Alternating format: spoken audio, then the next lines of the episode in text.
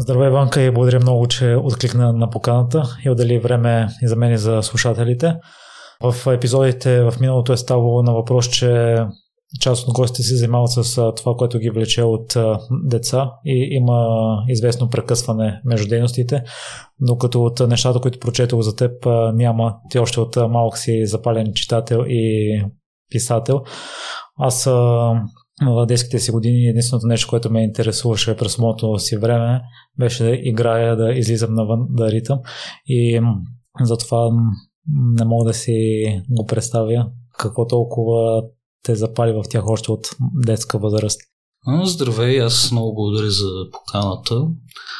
Честно казано, нямам отговор на този въпрос. Просто може би съм се родил в такова семейство с отношение към книгите и още от малък станах много активен читател. И това продължи. Всъщност то продължи, то започна и не е свършвало, минавайки просто през различни периоди, нали, на детска литература, на там кълбой индианци, на фантастика, след което, нали, открих топлата вода с а, а, сложната, така сериозна литература и постоянно се забавлявам.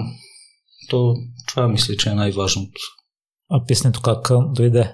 Ами, предполагам, че по естествен начин, тъй като когато човек а, така чете доста, а, няма как да не се изкучи да пише. Просто първо си водих някакъв дневник, след това писах някакви абсолютно пълни глупости, нали, от сорта на а, индиански истории, а, фантастики с биобък и не знам какво си, които никога не завършва.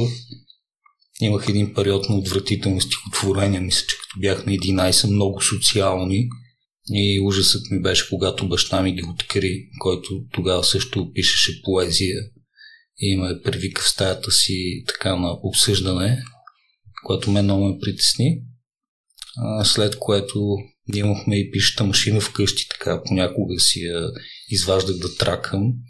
Особено в вечери, когато сестра ми не беше вкъщи, а баща ми, той е лекар, беше нощно дежурство и винаги тръгвах да пиша някакъв огромен роман, нали, вдъхновен от... Имах някакви предпочитания към немската литература тогава, нали, вдъхновен от Вълшебната планина на Томас Ман. Аз ядам да пиша някаква дебела книга. Естествено, никога нищо не написах. И в някакъв момент тази дейност поспря, след което обаче влязох в българска филология. Спомням си, по едно време бях написал някакво доста, не знам как да го определя стихотворение, но го прочетох на Редо и Ралин, не знам каква причина. Редо и Ралин обичаше на Шипка шест да, да сяда и си говори главно с студентки, не с студенти.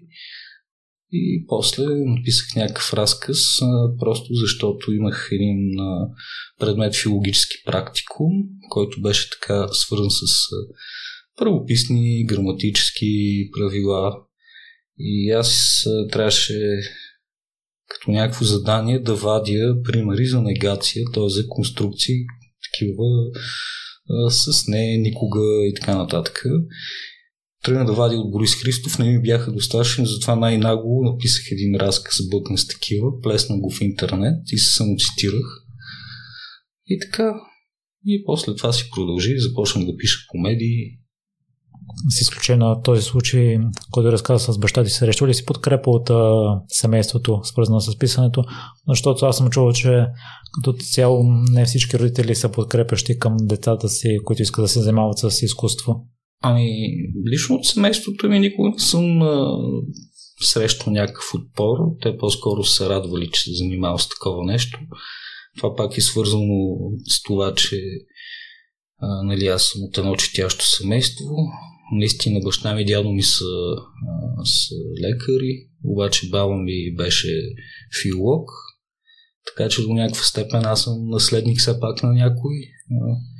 Аз, когато израствах като тинейджър в дома на дядо ми, тогава израснахме в един момент, тогава така попрочетох доста от всъщност библиотеката на баба ми. И така никога не съм срещал нещо такова. От едно бившо гадже имаше една такава реплика: ти не решиш сега да станеш писател, но след това скъсахме. Дядо ми до ден днешен като се чуеме, ме пита, драскаш ли, драскаш ли, аз му казвам, че драскам. Нали? Той ме пита кога ще има нещо ново, аз му казвам, че те неща не стават бързо и така. Иванка, ти мразиш думата талант и казваш, че трябва да си изкъсваш задника от работа, за да не изчезне той. А в кой момент осъзна, че трябва да си насочиш енергията изцяло към писането, за да го запазиш? Ами, естествено има, има нещо, има талант, просто а, трябва да се работи. На мене съвестта ми постоянно е гузна, защото а, аз не работи достатъчно, не си редактирам достатъчно нещата, така доста спонтанно действам понякога. От друга страна, предполагам, че това ми е чарата и като аз си изкарвам голяма част от живота на една абсолютна импровизация, както и в момента се отплеснах, естествено. А, и забравих какъв въпрос ми зададе. За таланта и кога реши да насочиш енергията си mm-hmm. към а, писането? Ами, м- аз и писах по принцип, а, включително когато записах магистратура, аз завърших българска филология и след това записах магистратура по културна антропология в философски факултет в културологията. А, тогава вече започнах и активно да пиша за някакви медии. Тогава имаше по-голяма опция да се пише в списания. Писах и за сайта Горичка, докато той се още не... Имаше един период, в който беше такъв като зелен, леко новинарски сайт, което беше изключително приятно. Но това беше преди сто години, трябва да е било преди, не знам, тринайсет-четиринайсет години, може би. Паралелно с това започнах вече да пиша някаква проза. Нали, имах някакъв там роман в развитие, който в един момент беше публикуван. А, но в същото време така се, се занимавах и с музика. Свирих на китара и на разни други неща, като диджериду, перкуси, правах се по едно време на кларинет. Свирил съм няколко групи в ня...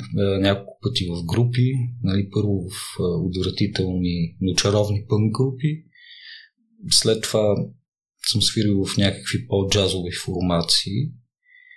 И в един момент бях в една група, бяха много проблематични нещата, много трудно така се събирахме, в смисъл, че ние се събирахме, но с много големи закъснения, беше много натегната обстановката. И в един момент аз си задал въпроса, добре, сега какво искам да правя, да, да свиря или да пиша, и то реално нямаше много смисъл този въпрос, защото аз винаги по-скоро съм писал. Нали, това с китарата просто си дойде, то си на някакво хоби. И реално от тогава не съм свирил в група. Не знам колко време мина. Но реших, че не мога да си пилея енергията в такива групови изживявания, в които, да кажем, има двама, двама човека от групата, които са в някакъв конфликт и постоянно, нали, така има едно напрежение. И затова започнах да свиря сам вкъщи. После започнах от време време да свиря по барове. След това си взех обстейшън. Свиря си социопатски, подлагайки само и от време на време само свиря с някой, обаче това е по-скоро предмет на, така да се каже, пак, както казах, аз изживявам живота, импровизирайки, така че аз, когато свиря с някой, ние никога не сме правили репетиции. С Косио Кучев така винаги се виждаме направо в някакви барове и свирим. С Павел Терзийски един път така свирихме, без никога да сме репетирали, просто така в габа забихме. И така, просто в този момент си реших, че с това се занимавам. И от тогава така.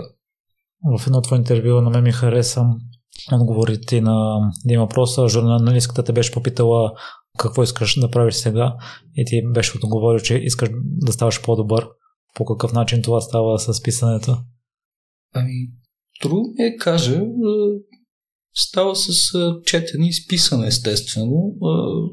Той съответно, както казахме пак с работа, по-скоро това, което в момента мисля, че трябва все повече да мога да се отпускам, да оставам несъзнателно, да оставам подсъзнанието си да пише нещата вместо мен, да правя пакости, да не се вкарвам в някакви конструкции, когато няма нужда от това, естествено. И това мисля, че е начина, както и да да се редактирам все по-успешно, да мога да се режа повече, отколкото се режа в момента, т.е. да зачерквам. И мисля, че това е пътя. В миналото също са ми гостували писатели. Последния епизод с... Може би не точно последния, беше с Явор Веселинов и той разказа за неговия процес на писане, че пише, когато му се пише, няма стриктен график. Скоро слушах едно интервю на Джери Зайнфелд и той също пише, може би, в различна сфера от твоята. И останам с впечатление, че дъщеря му също има таланта за писането и той я посъветва да пише на ден по един час, примерно, всеки ден, и винаги в края да се награждава с нещо. Ще ми е интересно да ми разкажеш и твой процес по писане какъв е. В идеалния случай би трябвало да пиша по час-два на ден, сутрин. А, преди писах след обедите, защото а, в продължение на осем години работих като барман и като менеджер на културни събития в бар. След което в един момент това свърши. Аз престанах да имам физическата възможност да спя до късно. Открих очарованието на а, ранните сутрини. А, в момента се буди някъде между шест и седем и се опитвам да пиша. За съжаление, в момента точно не с успех а, всеки ден. Но да кажем, тази седмица съм направил два-три дни, което е добре. Uh, просто в uh, моето състояние, в моя процес uh, е характерно поради това, че съм мултижанров. Uh, да кажем, нещо в момента прозата ми куца. Уж имам някакви идеи, нищо не ми тръгва, но ето тези дни написах три стихотворения, това е чудесно. Аз и без това отдавна не бях писал Така, така да се каже, по-сериозни стихотворения, тъй като обичам се забавлявам с а, такива едни римувани шеговити неща, често, които просто е така ми доставят удоволствие. Наскоро направих някакъв първи опит в а, детската литература, нещо, което трябва да се доредактира, и то е свързано с това, че имам племенница и проблема ми в момента е, че аз се нуждая от едни илюстрации, за да тя може да възприеме това нещо. Аз пуснах във Фейсбук такова обявление, написах нещо детско, за да племеничката ми го ползва. Ми трябват илюстрации. В момента една дама а, рисува и, и реално, въпреки че не е редактирано като хората, когато тя изкара илюстрации, аз там ще си пусна някакви три бройки. Те излизат доста скъпо, това няма значение. Сега, в крайна сметка, това е някакъв подарък за племеницата. Нали? М- така че аз по този начин се измъквам. М- плюс това в момента аз имам... А- този месец аз имам много добро оправдание да съм по-слабо продуктивен, защото покрай а- едни-два а- крайни срока за конкурси за пиеси, принципно не съм говори за такива неща, аз обичам да говоря за всичко. Аз минали месец написах две пиеси. А, съответно, в един момент бях влязъл в такъв един режим, в който сутринта пише едната, след което след обеда по някакви паркове, като беше хубаво времето, пише другата, като тази сутрин я пише на компютър, другата пише в тетрадка. Аз пиша с писалка само от годините, и като химикалките не ги долюбвам. Така беше доста шизофренично изживяване. А, и в двата случая завършването беше два часа, три часа преди крайния срок или четири. Имаше такова съвсем малко време за един прочит и редактиране, а, което принципно не се прави така. Това не е професионално. От друга страна, това дава а, шанс на един драматург. Аз не бях писал пиеси от доста време поради това, че те доста трудно стигат до сцената. Така човек губи инерция. Малко не му се занимава, защото трупа в чекмеджето си аз съм натрупал не знам там колко над десет пиеси, които две от тях е станало с нещо, другите просто се трупат. И, нали, я някое четене, я някоя награда, обаче сцена много трудно. А, и от друга страна това беше забавно. Така, аз по някакъв начин в този случай, нали, писах една сериозна пиеса и в един момент ми дойде една друга така по... по-несериозна, с която си почивах. И съответно, да кажем, в това отношение този месец мога да си кажа, че мога да я карам по-леко, защото аз в продължение, да кажем, на последните десет дни доста се е, поразсипах, още повече, че едната наистина писах един месец, другата написах за шест дни, което също не е професионално, но е, беше, е, беше много приятен опит. За първи път правя такова нещо. Би, бих искал да ми случи пак. Естествено, аз в, в момента и двете трябва сериозно да ги редактирам. Аз виждам, че има някакви проблеми, но в момента те са оставени за известно време, тъй като те трябва да отлежат не твърде много. Да, прави ми впечатление, че доста често използваш думата редактирам и редакция. От какво значение тя за написаните произведения? От изключително съществено. Това ти кажа, всеки трас и един футболист си подобря техниката. Просто няма писатели, които първият вариант, който са написали да е, да е перфектен. Естествено, хората по различни начини, начини процедират. В днешно време в повечето случаи така редакцията вече имаш една-две редакции, когато си написал, нали, той е така наречен първи ръкопис. Помишлено използвам първи драфт, защото, нали, това е доминираща дума в момента, а, тъй като ти редактираш автоматично, защото когато пишеш на компютър, нали, може постоянно си промениш, едно време не е било така. А, мисля, че това се отразява добре на процеса, тъй като тогава е трябвало да напишеш, драскаш, преписваш, драскаш, преписваш, така и това доста, а, мисля, че доста добре се отразява на текста. Това не се случва а, така по-рядко, но, но така както на стилистично, така и на ниво композиция, принципно винаги има какво да се пипа. И въпросът е да... Въпросът първо е да, да не се притесняваш да го направиш.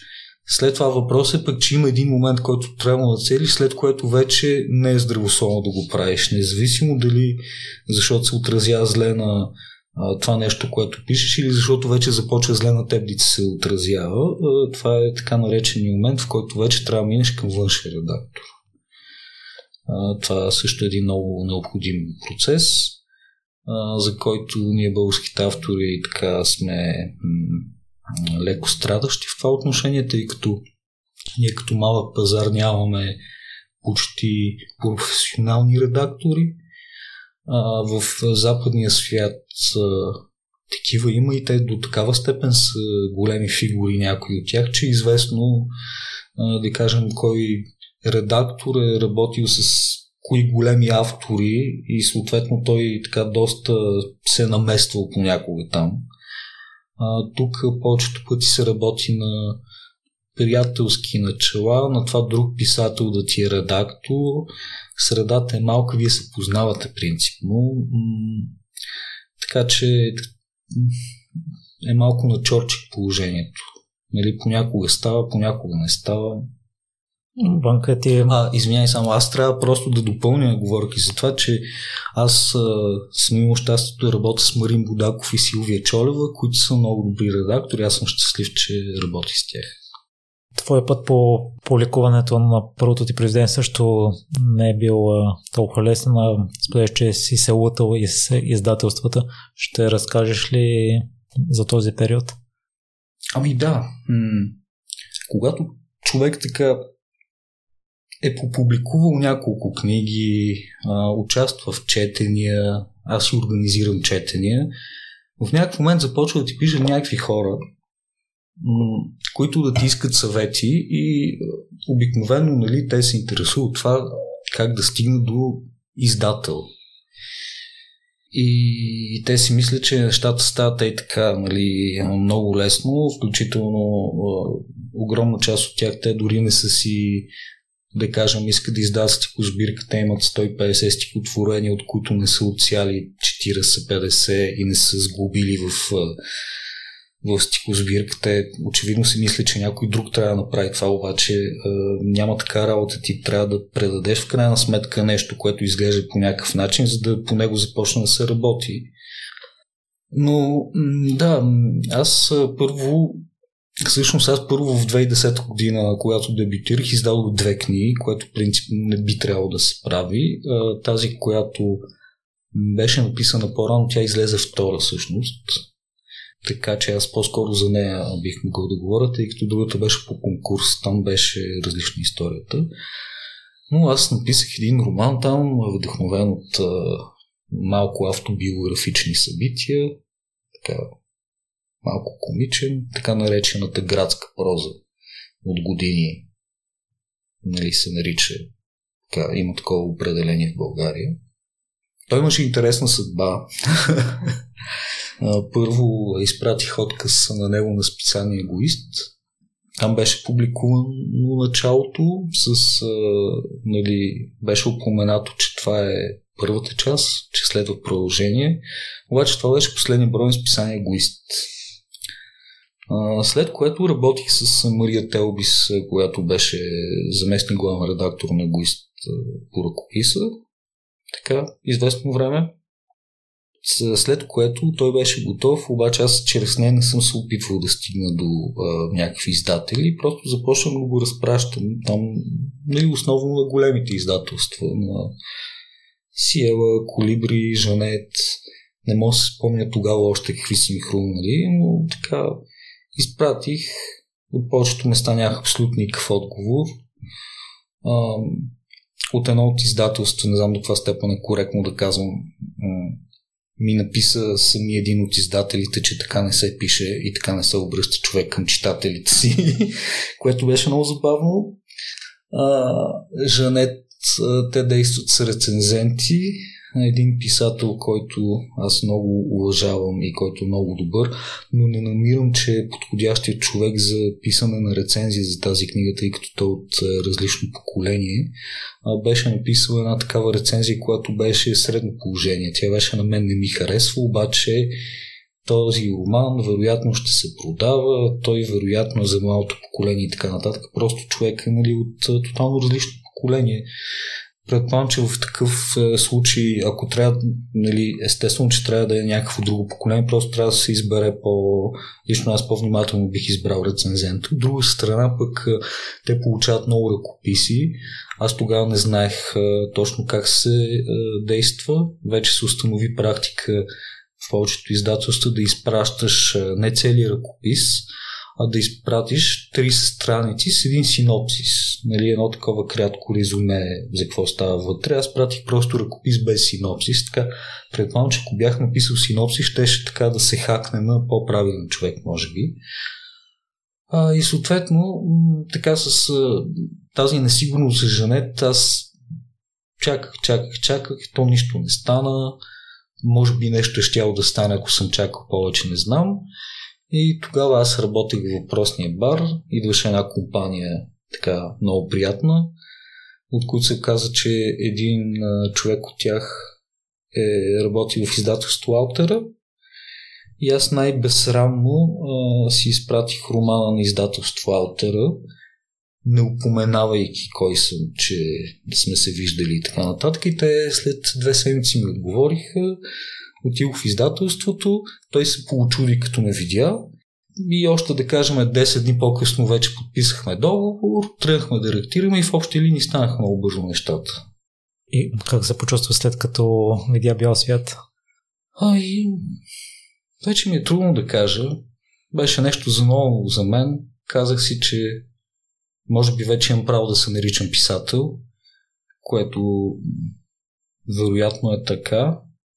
Аз в момента избягвам по-скоро поет да се наричам, тъй като така това е една по-сериозна топка. И в областта на поезията аз се чувствам като някакъв шарлатан и като а, така един човек, прииждаш от прозата, а, който обича да си играе малко на поет, въпреки че а, имам филологическо образование и съответно обичам да, изпъл... да изпробвам така конкретни техники. А, така че да, сигурно ми беше приятно. Естествено, то малко или много не е някакво събитие, което ти променя живота чак толкова. Просто малко по-малко трябва да си работиш към следващото нещо. Следващото голямо нещо за мен поне е пиесата, която си играла в Ню Йорк.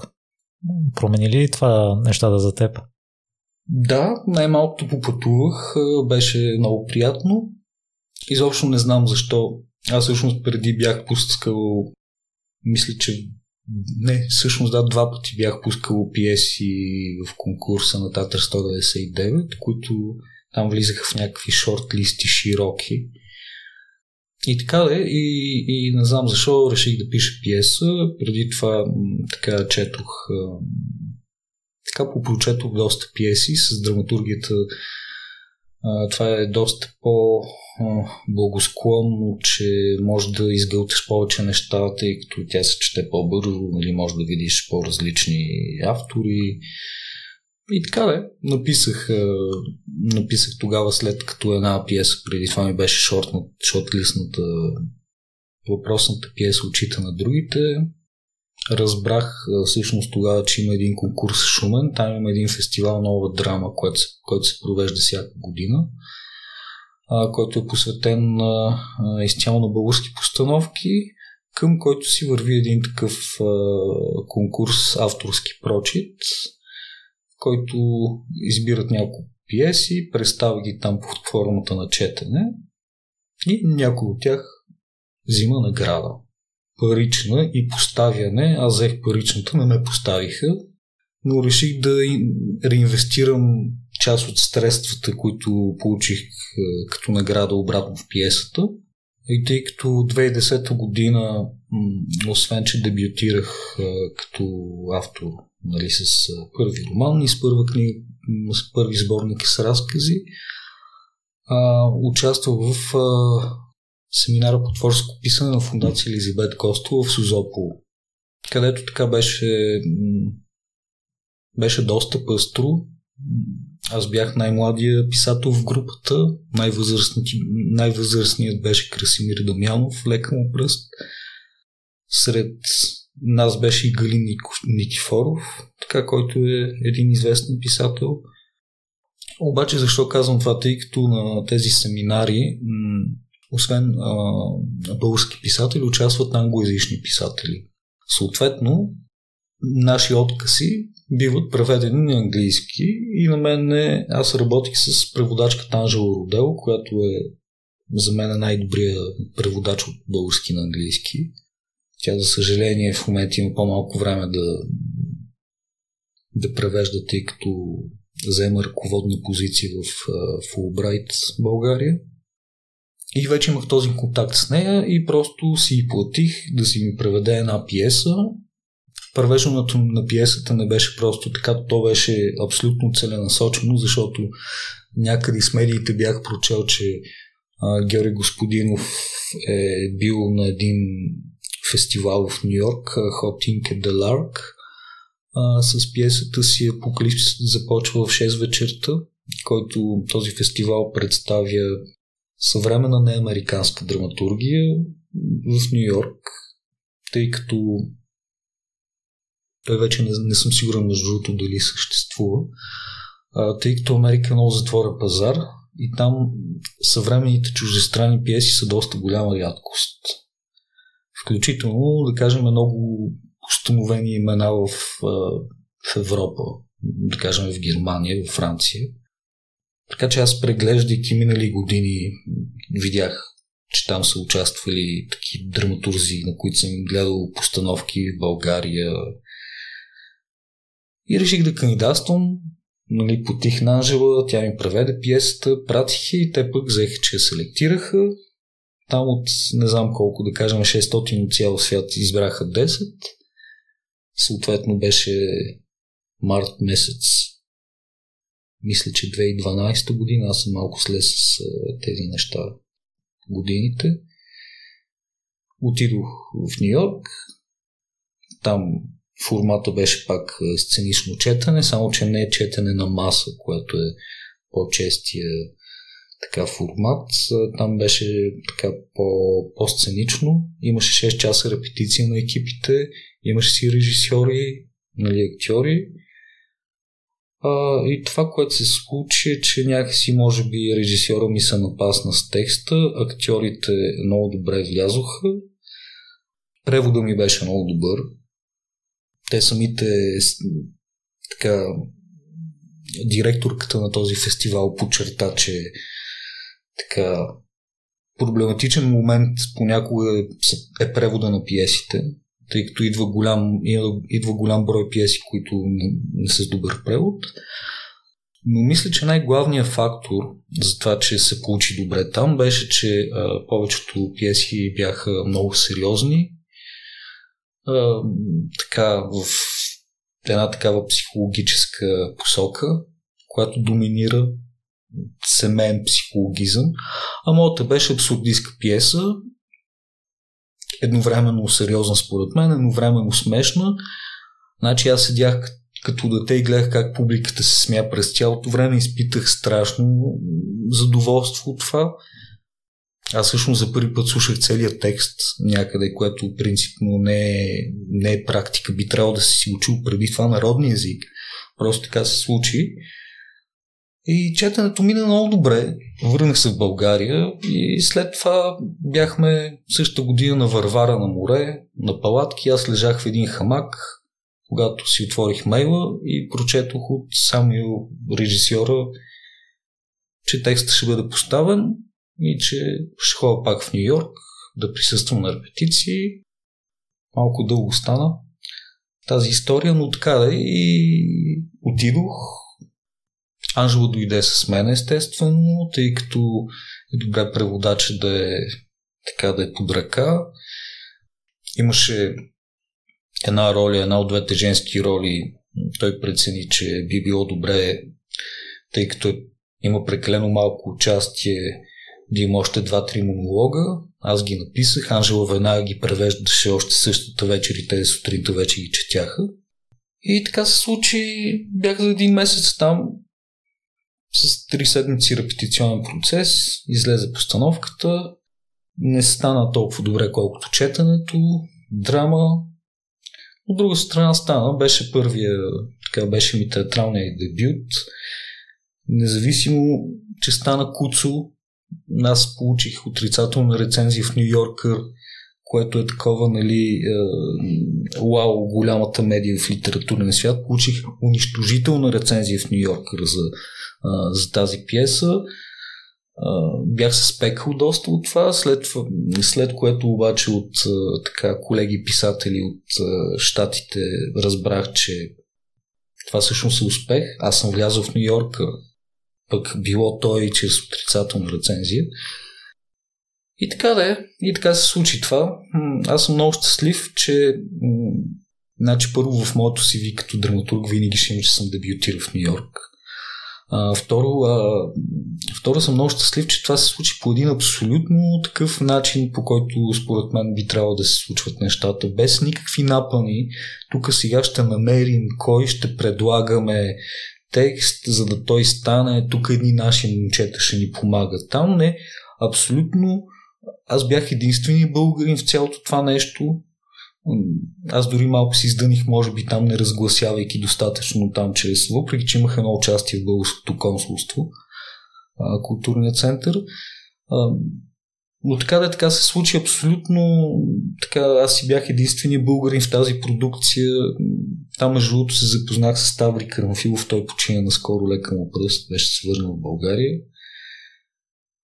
И да, и това беше. Много съм щастлив. От тогава не ми се случва да ходя в Ню Йорк, бих отишъл пак с удоволствие. Аз прочетох една статия, може би след началото на пандемията, в която се твърдеше, че Ню Йорк повече никога няма да бъде същия. Не защото не се е възстановявал от неприятни събития като единайсети септември и като финансовата криза, но в момента има едно нещо, което го е нямало тогава и това ще попречи. И това нещо е скоростта на интернета.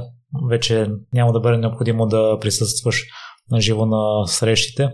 Та, какви сте впечатлените от един град, който може действително с никога да не се върне към най-хубавите дни? За мен и за теб, може би. Честно казвам, това не ме интересува. Защото всичко е в движение, всичко се променя. Тогава е било така, сега ще бъде различно, в други ден ще бъде друго. Какъв е смисъл аз да драматизирам, да кажем, че то не е било това, което е било преди? Няма абсолютно никакъв смисъл. Това нищо не ми носи. А по-скоро би било добре аз да отида там някакъв момент, да видя какво и да му се насладя. Ако Ню Йорк не е онова, което е било, то той ще продължи да бъде нещо голямо. Това е сто процента, тъй като а, всеки знае всъщност, че Ню Йорк е нещо абсолютно различно от а, цялата друга Америка.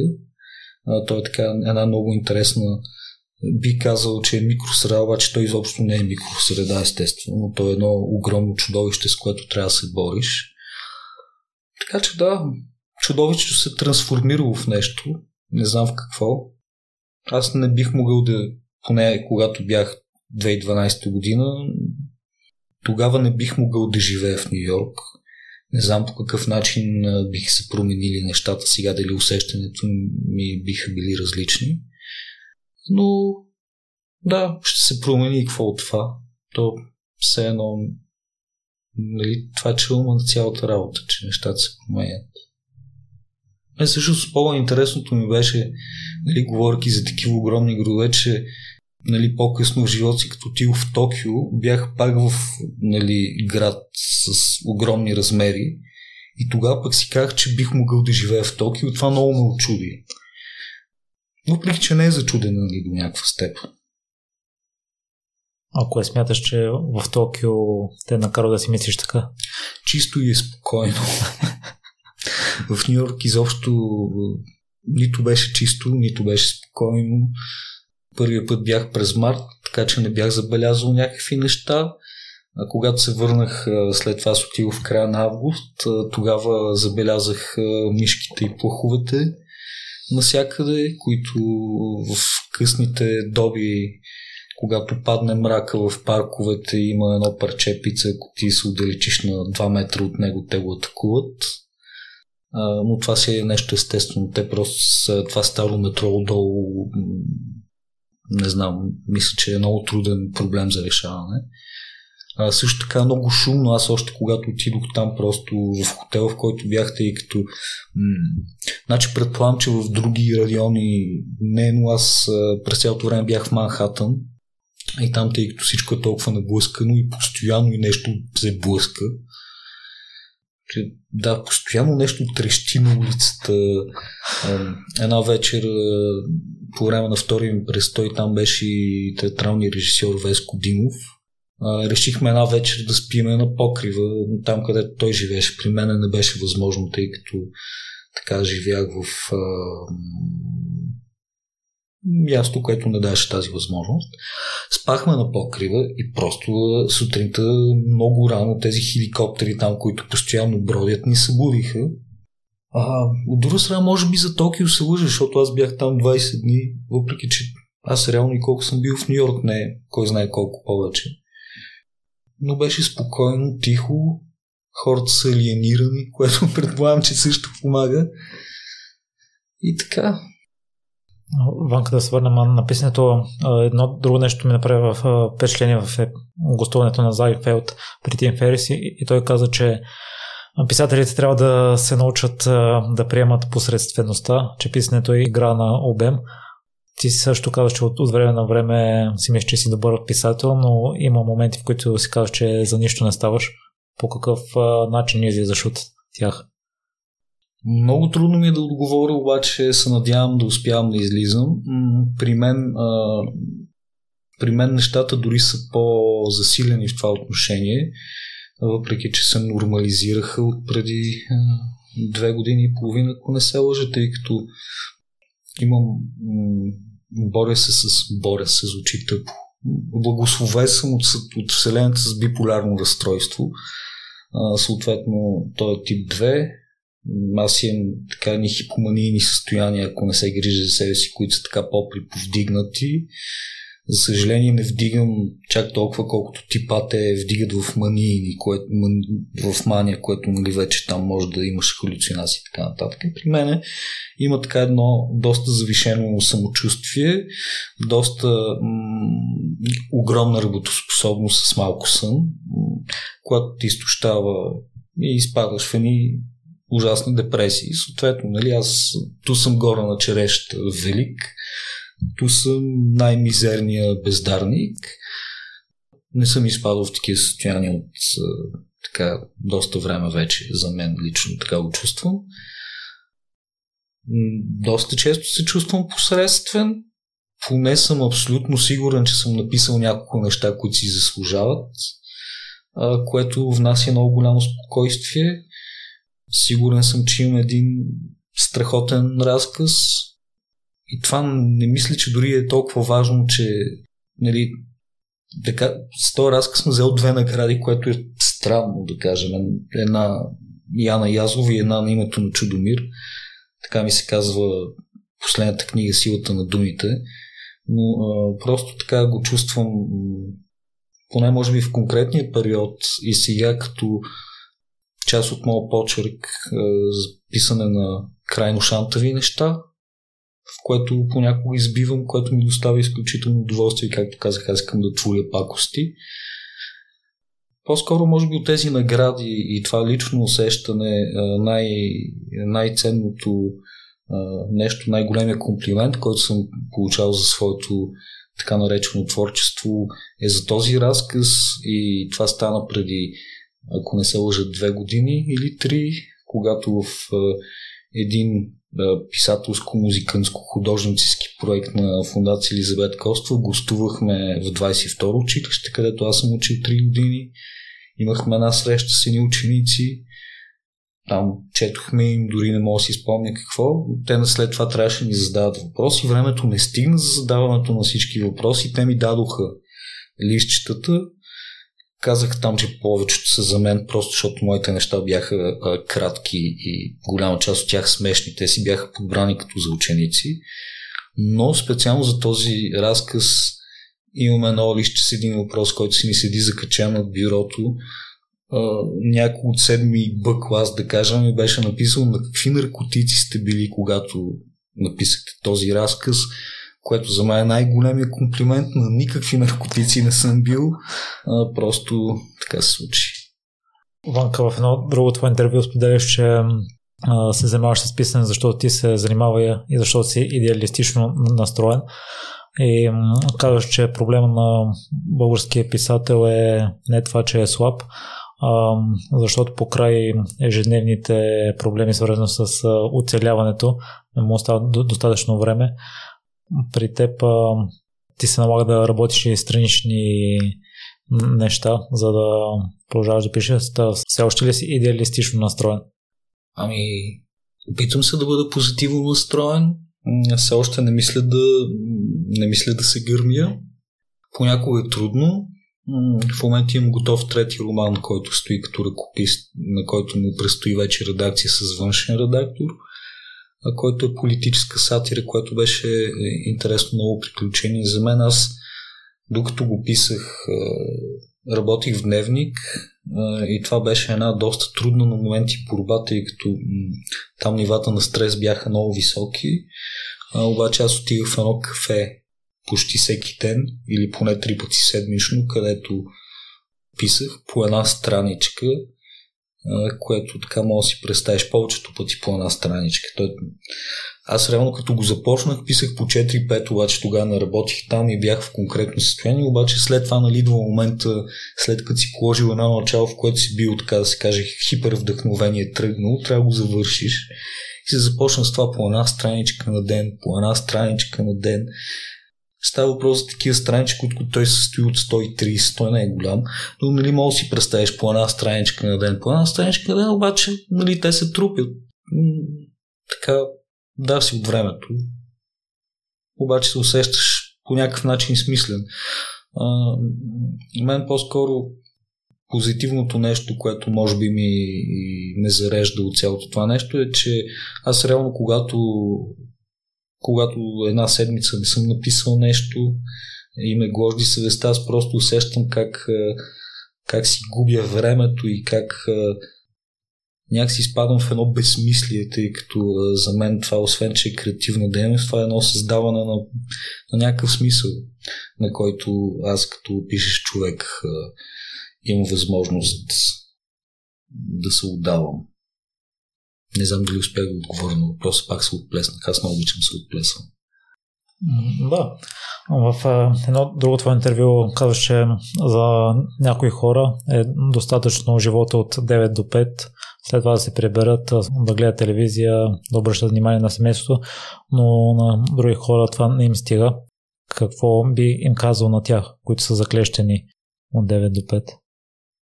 Ами аз трудно бих им казал нещо. Въпросът е в някакъв момент, ако искат, естествено, ако а, нещо в тях резонира, те да си кажат. А, кой съм аз, че да казвам на някой нещо? А, за мен няма голям смисъл в това. А, естествено, трябва да бъдем прагматични и нали, не мога да скрия а, това, че в някакви моменти в живота си не съм м- съжалявал за тези си решения, да кажем, че съм избягал от девет до пет, защото съм имал моменти на изключителна а, несигурност.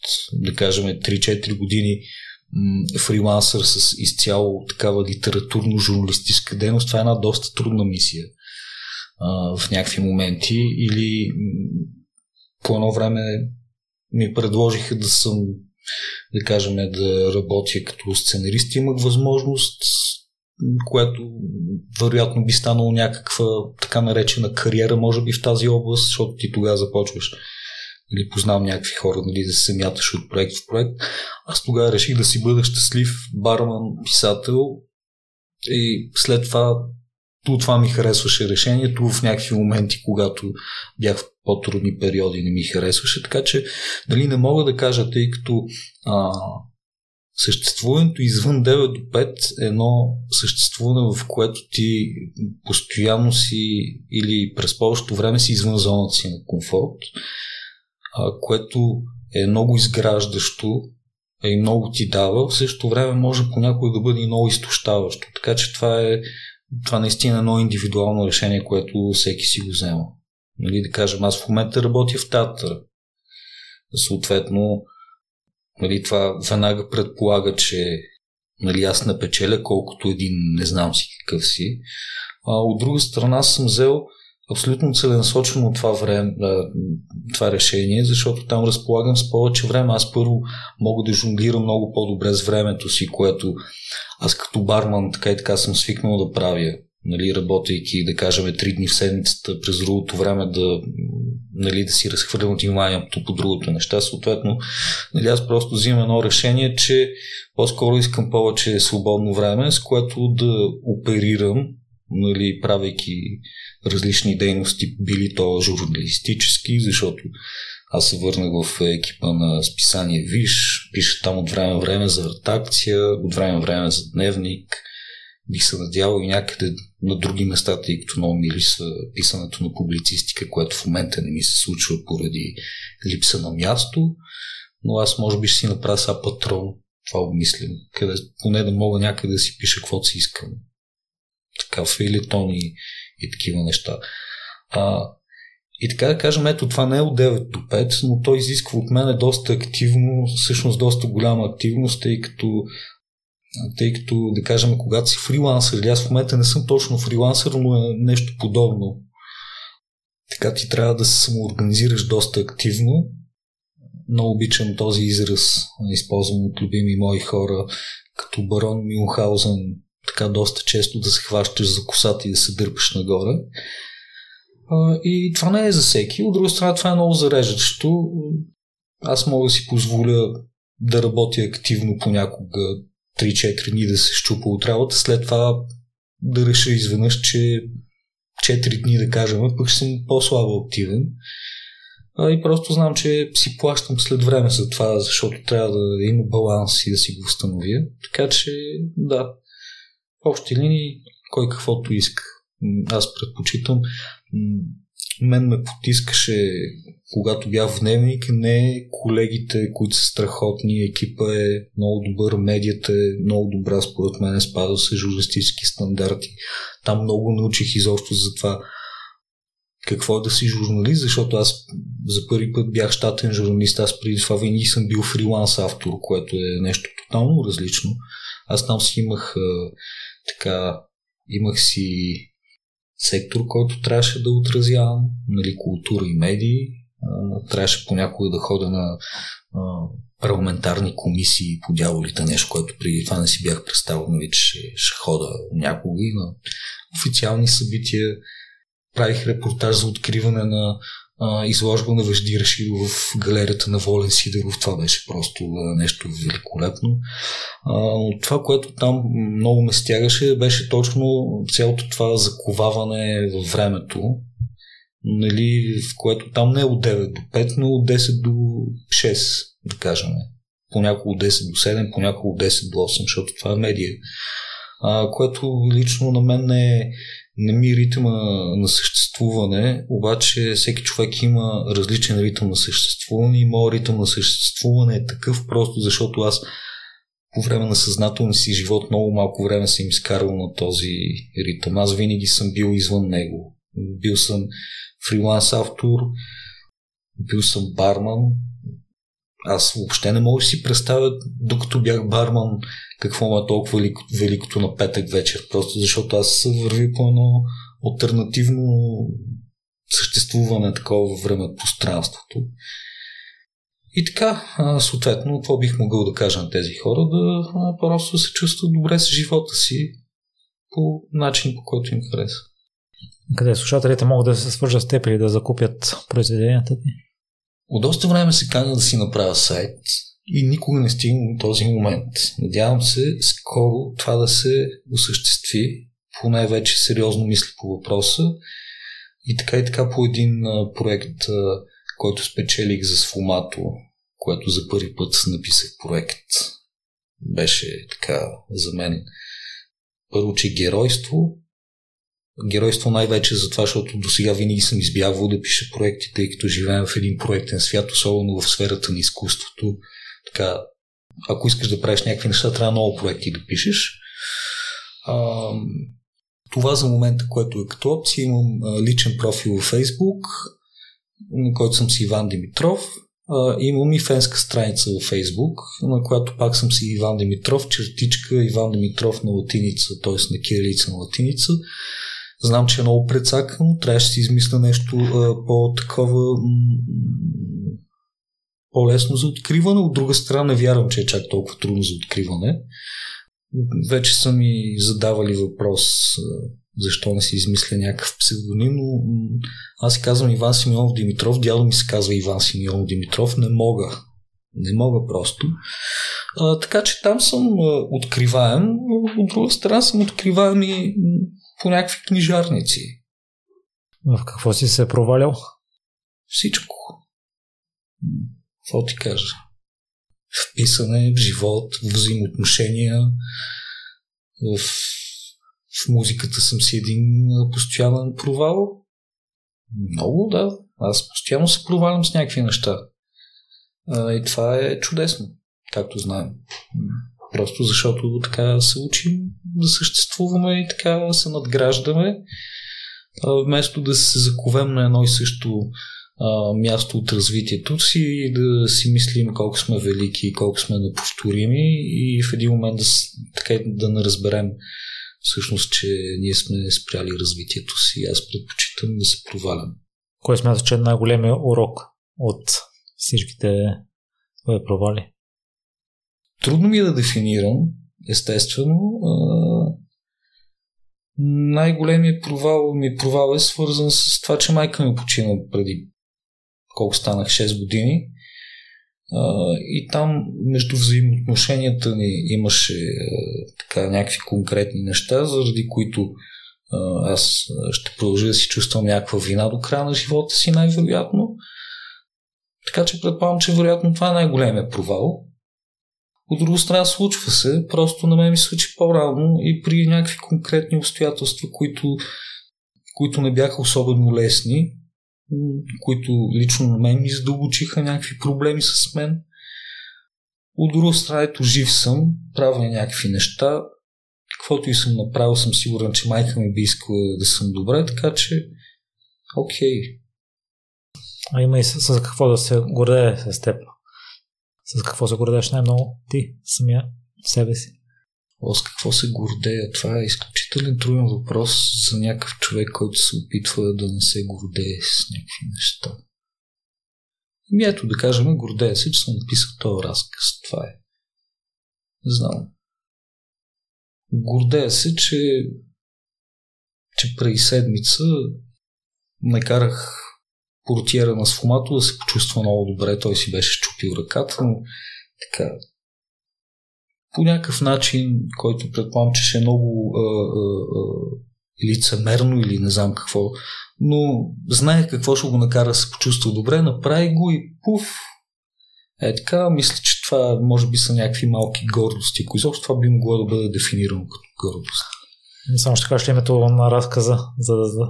Силата на думите, така ми се казва последната книга, която излезе преди твърде много време. Аз съм Зодия Дева, аз искам да издам всяка година по една книга. Ето, един провал, четири години без книга. Благодаря много за отделеното време, Иванка. И аз също пожелавам да влезеш в графика от бъдеще. Благодаря.